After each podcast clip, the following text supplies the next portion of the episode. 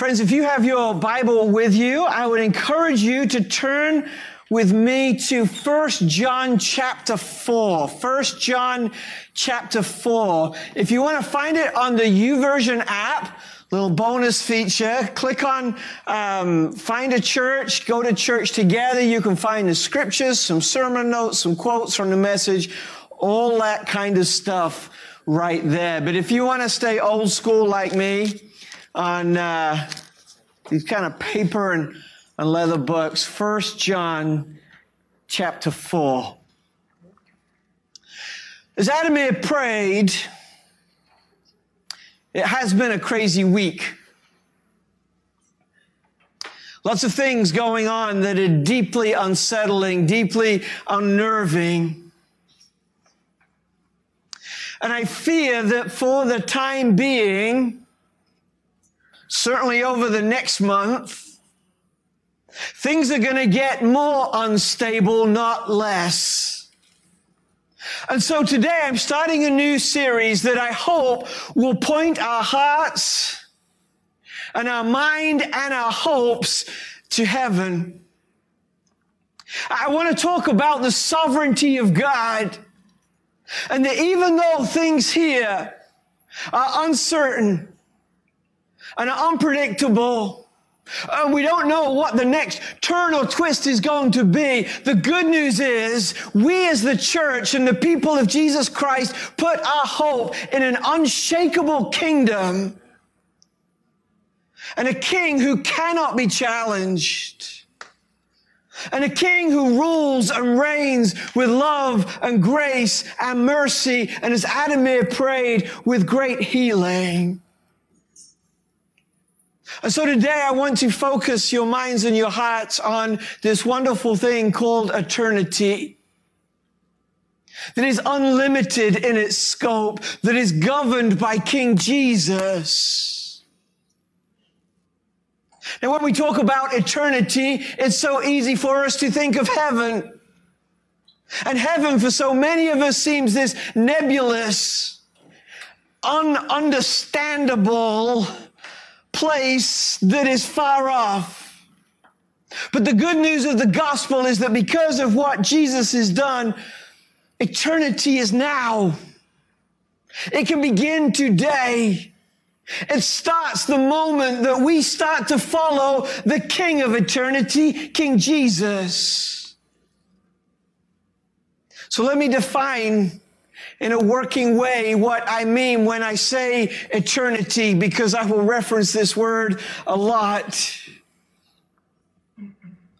Eternity is so much more than just believing in the next. It's a picture of heaven that we are called to live on earth. It's a place of unshakable love where the plans and the promises and the purposes of God are fulfilled. I was recently challenged by a phrase that I heard in a book I was reading.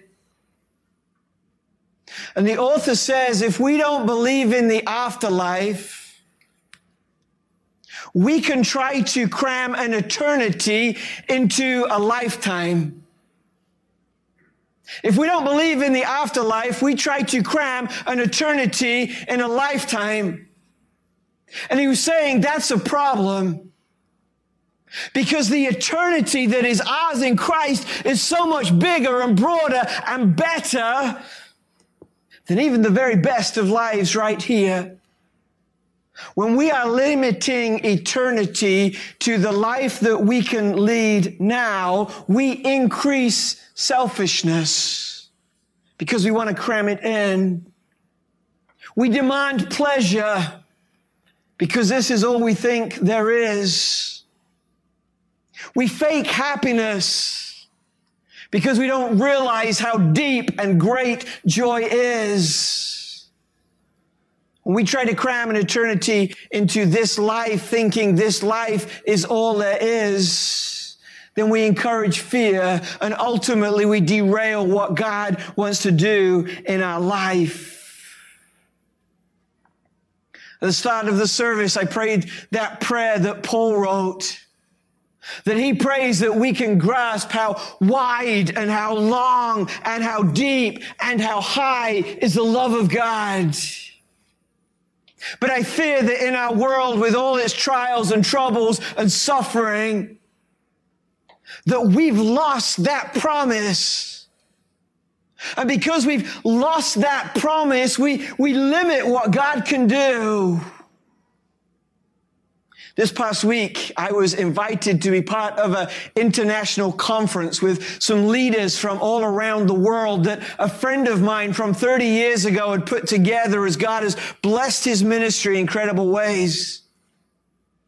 I was so excited to sit around the computer table with these folks. It was amazing. I, I clicked on and there were folks who were in Seattle three hours before us, and there were folks in Australia who were 11 o'clock at night, and everything in between.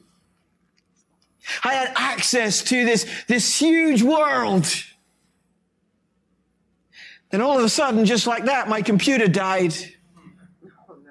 I'm like, what's happening here? And you know, when we're on some of these calls, there's a lot of setup that's required, a lot of things that can go wrong. My, my, my light that was on came off. My computer crashed. So I checked the cord between the computer and the power strip, and that was okay. I checked the connection between the power strip and the, the plug. and that seemed okay. I was trying to diagnose the problem when I got a little closer to the the plug and I realized that between the socket and between the plug, this little baby dead lizard, now dead lizard, had jammed itself. And it had done just enough to separate the plug from the socket. And so here we are with this huge access to this great folks around the world. And it's derailed for me by this dead little lizard that shortcut my system. One of my concerns for our world is that we shortcut our understanding of eternity by focusing on the small, dead lizards of life. And today I want to remind you that what we're invited to as Christians is bigger and better and broader than we know about. And we must not let the empty promises and the cheap lies and the selfish consumption of the dead lizards of this world disconnect us from that. Amen? So what happens? What do we need to know about eternity? If we want to be fully connected to our eternal God who has everything we need readily available for us. First John 4, starting at verse 13. This is how we know that we remain in him and he in us. He has given us His Spirit. And we have seen and we testify that the Father has sent His Son as the Savior of the world. Whoever confesses that Jesus is the Son of God remains in Him and He in God. And we've come to know and believe this love that God has for us. God is love, and the one who remains in love remains in God, and God remains in him. You'll notice in that passage, the word that was used the most, the concept that was used the most was this word remains. He in us and us in him remains. We go back to the very beginning of Genesis. And we said that God walked in the garden with Adam and Eve. And that's a picture of heaven and a picture of eternity that, that God would walk with us. And then throughout the Old Testament and with the coming of Jesus, there's this expression from God that God wants to dwell with us. The Word became flesh and made His dwelling among us. And then at Pentecost, the Holy Spirit comes. God Himself uh, and when we start to follow Jesus, we are, are given this Holy Spirit so that God can remain in us. And I want to remind you today that even though eternity and all that it offers seems so distant and so far away, the reality is, is that heaven and eternity is within us. It remains in us. It remains when our world turns upside down. It remains regardless of whether our candidate wins or not. It remains through the tough times, through the difficult times, through the hardships. Eternity is deposited within us. Eternity is deposited within us. How? Through His Spirit. Through God Himself in the form of the Holy Spirit within us. This Spirit that does not give us a spirit of fear, but of wisdom, of love, of a strong mind this spirit that gives us the gifts and the graces that we need not just to survive, but to thrive. John says we're witnesses of this. We know it to be true in our own life. We've seen it, we feel it, we sense it. Eternity is within us. Verse 17, he says, when this eternity is within you, when the love and the power of God, when, when heaven is in your heart, then this love is made complete. So that we can have confidence on the day of judgment. I don't know about you, but there's a lot of people in this world who aren't living complete lives anymore. In fact, there's a lot of people when they open their mouths, they remind us of how incomplete they are and how incomplete we are. I know that I've said things and thought things and done things this week that have reminded me that love is not complete in me yet. And so I need to trust God. I need to let more of heaven in my heart. Because when heaven comes, when we can fully grasp hold of all that Jesus has done and won for us, we are complete and we can have confidence. Confidence, he says, on the day of judgment. You know, if we're in Christ, well, we don't need to worry about the coming judgment because we know that Jesus has dealt with that. That, that our judgment happened on the cross a long time ago. John goes on, and I love this, and I want to be this, but I know I'm not this. He says, as he is, talking about Jesus being complete with eternity fully in him, so are we in the world. Again, I stake my life on this. The way we fix the problems in this world is to follow Jesus.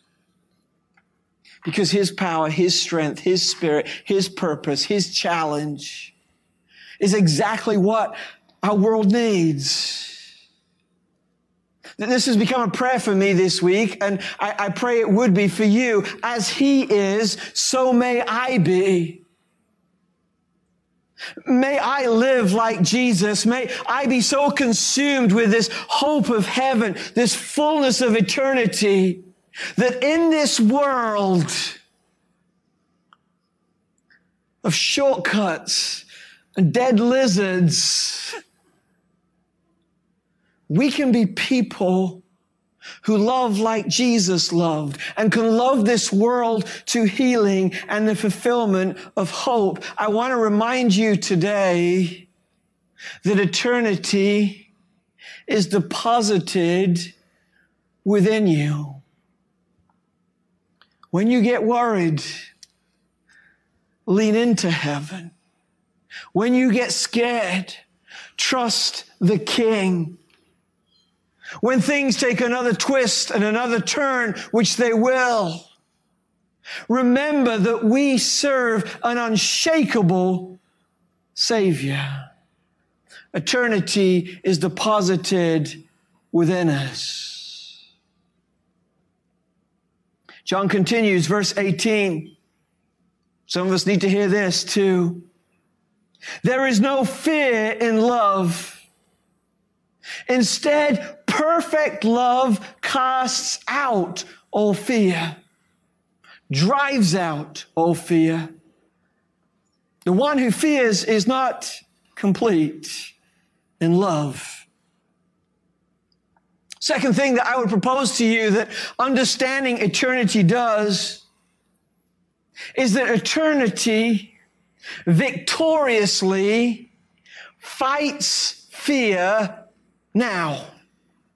Eternity victoriously fights fear now. We are fear filled people. When I saw the debate on Tuesday, you know what my overarching thought was? Fear. As I've been seeing some of the news headlines, I'm afraid. Is this who we've become? Is this all there is? How does this reflect on us? The reality is we're, we're afraid of, of hundreds of thousands of things right now. Some we know, many we don't. Some are shallow. Some are deep. All are real and all can be conquered by the love of God. We fear being left out. We fear failure. We fear rejection. We fear that loved ones will leave us and that beauty will fade and jobs will be automated and that food will damage our health. We fear for international war we fear because of the collapse of morality that markets will crash, that friends will move, that children will dis- drift from their faith. Our fears are numerous. But fear doesn't need to define us when the love of our eternal Savior is alive in our heart. Let me read you this quote that I came across this week in a book. It's on your screens. It's written by a psychologist called David Benner. He says this. Fearful people live within restrictive boundaries. People who live in fear, fear compels to remain in control. They attempt to control themselves and they attempt to control their world. Often, despite their best intentions, this spills over into efforts to control others. Fear blocks responsiveness to others. You know what he's saying? He's saying exactly, exactly what John is saying that fear limits us and fear lies to us. And John says, you don't have to live in fear. You got a choice. Are you going to let fear consume you or are you going to let the love of God consume you? It's really that simple. That's as close to a silver bullet as we're going to get to fix the problems in our lives and in the world. Am I going to be driven by love or am I going to be driven by fear?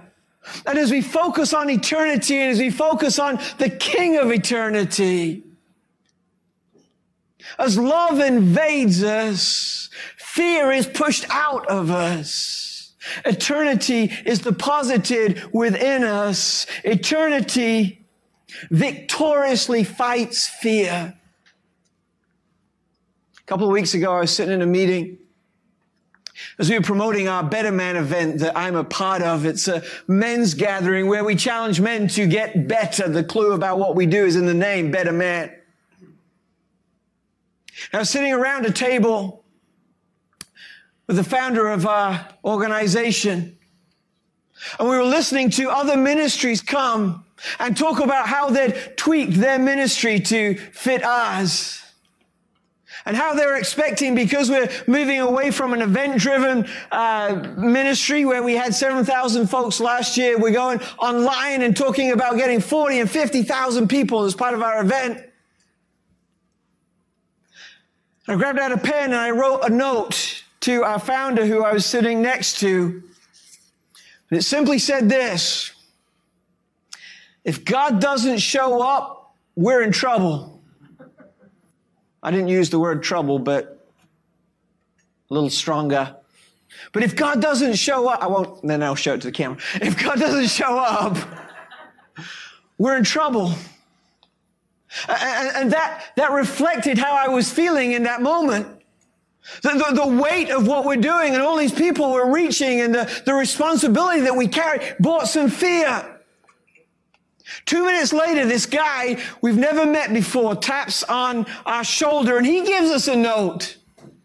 Like, what is this, like middle school again? I'm guessing people don't pass notes now in middle school, do they? It's all, all text. But this note says, you are loved. Raise your expectations. God wants to do more than you can imagine. And it dawned on me in that moment, in my fear, that that's a picture of the predicament we're all in so often, right? It's so easy to feel overwhelmed. It's so easy to feel we can't. It's so easy to feel that the responsibility is too heavy. And that causes us to fear. But we need to pick up the second note, right? That not only reminds us that we are loved, but reminds us that God's got us and He's got better plans for us than we can imagine or hope for. Let me ask you today, which, which note are you writing right now? Me, I was writing the fear note. But God's writing the other note the love letter. Love pushes out fear. The more of Jesus and Jesus' love in our life, the less fear. Eternity is deposited within us. And as eternity is deposited within us, fear gets pushed out. And then verses 19 to 20 as the love of Jesus, as the kingdom of our King, as eternity lives within us, we are able to love limitlessly. John says, verse 19, we love because he has first loved us. If anyone says, I love God and yet hates his brother or sister, he's a liar. For the person who does not love his brother and sister whom he has seen cannot love God who he has not seen. And we have this command from him. The one who loves God must also love his brother and sister. We could spend a whole sermon just on these three verses, but I won't because I know that time is up.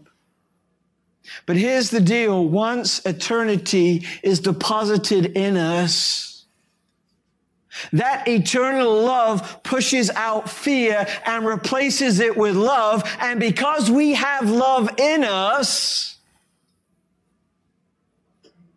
we can love this world. And we can love the people of this world. And we can love those who are far from God. And we can love those who believe differently than us. And we can love those on the opposite side of the aisle. Why? Because God's love is for all. Verse 19, many people misread this. We love because he first loved us. Many people interpret that saying we can love him because he first loved us. And we can, but him isn't in the verse. We can love everybody because he loves everybody and he is in us.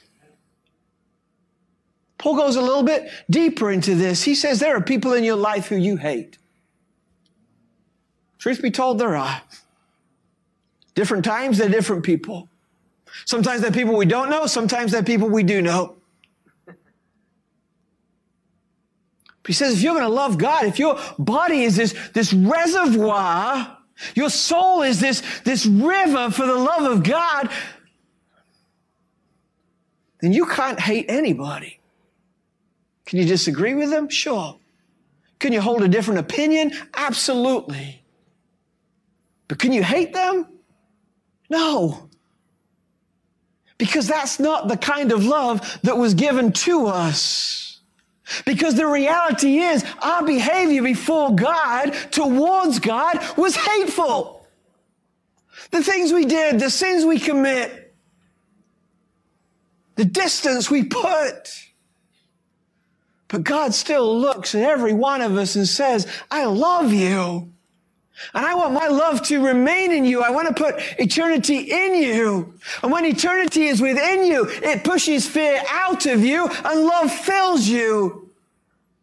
And when that love is within you, then it pours onto this world. It changes people's lives.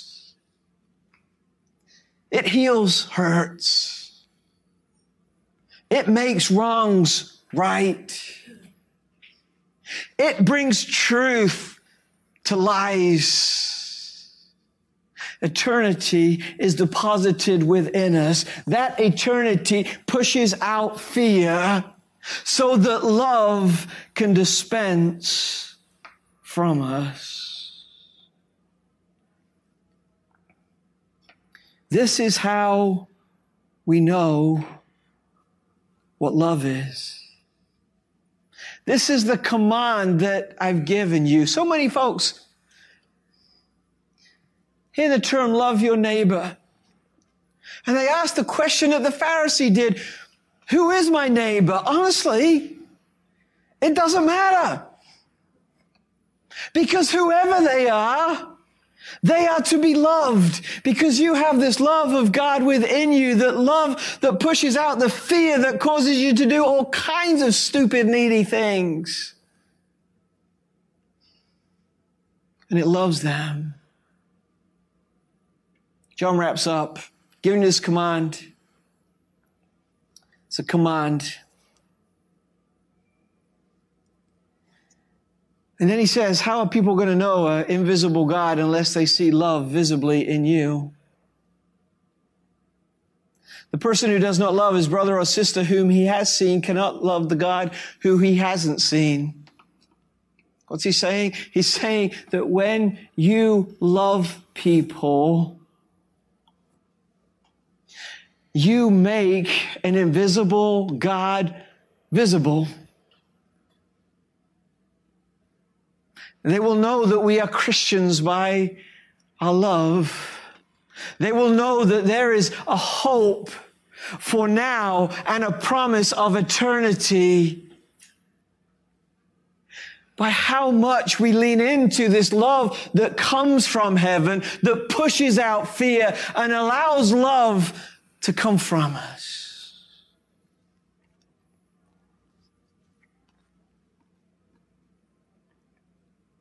Wrapping up, I could exhort you to love better. That's really important. I could encourage you to push out fear and stop doing all the stupid things that fear causes you to do. But that's not where the process starts, is it?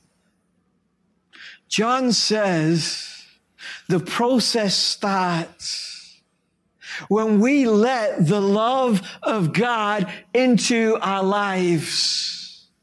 When we realize that we are loved, that the unshakable,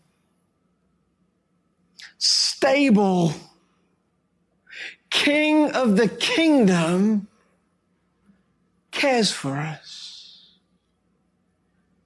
And so today, in a minute, leave this place and love better. In a minute, leave this place and fear less. But first of all, invite the love of God to live in you. What is the love of God? The best understanding we have it is the life of Jesus, who 2,000 years ago hung on a big, ugly cross to bear the sins and the weight and the fear of the world, to show us the full extent of his love so that that love can invite, invade our lives and push out fear and cause us to dispense love. Is the love of Jesus within you? Do you know how much you're loved? If it's not, it can be. If you don't, you can.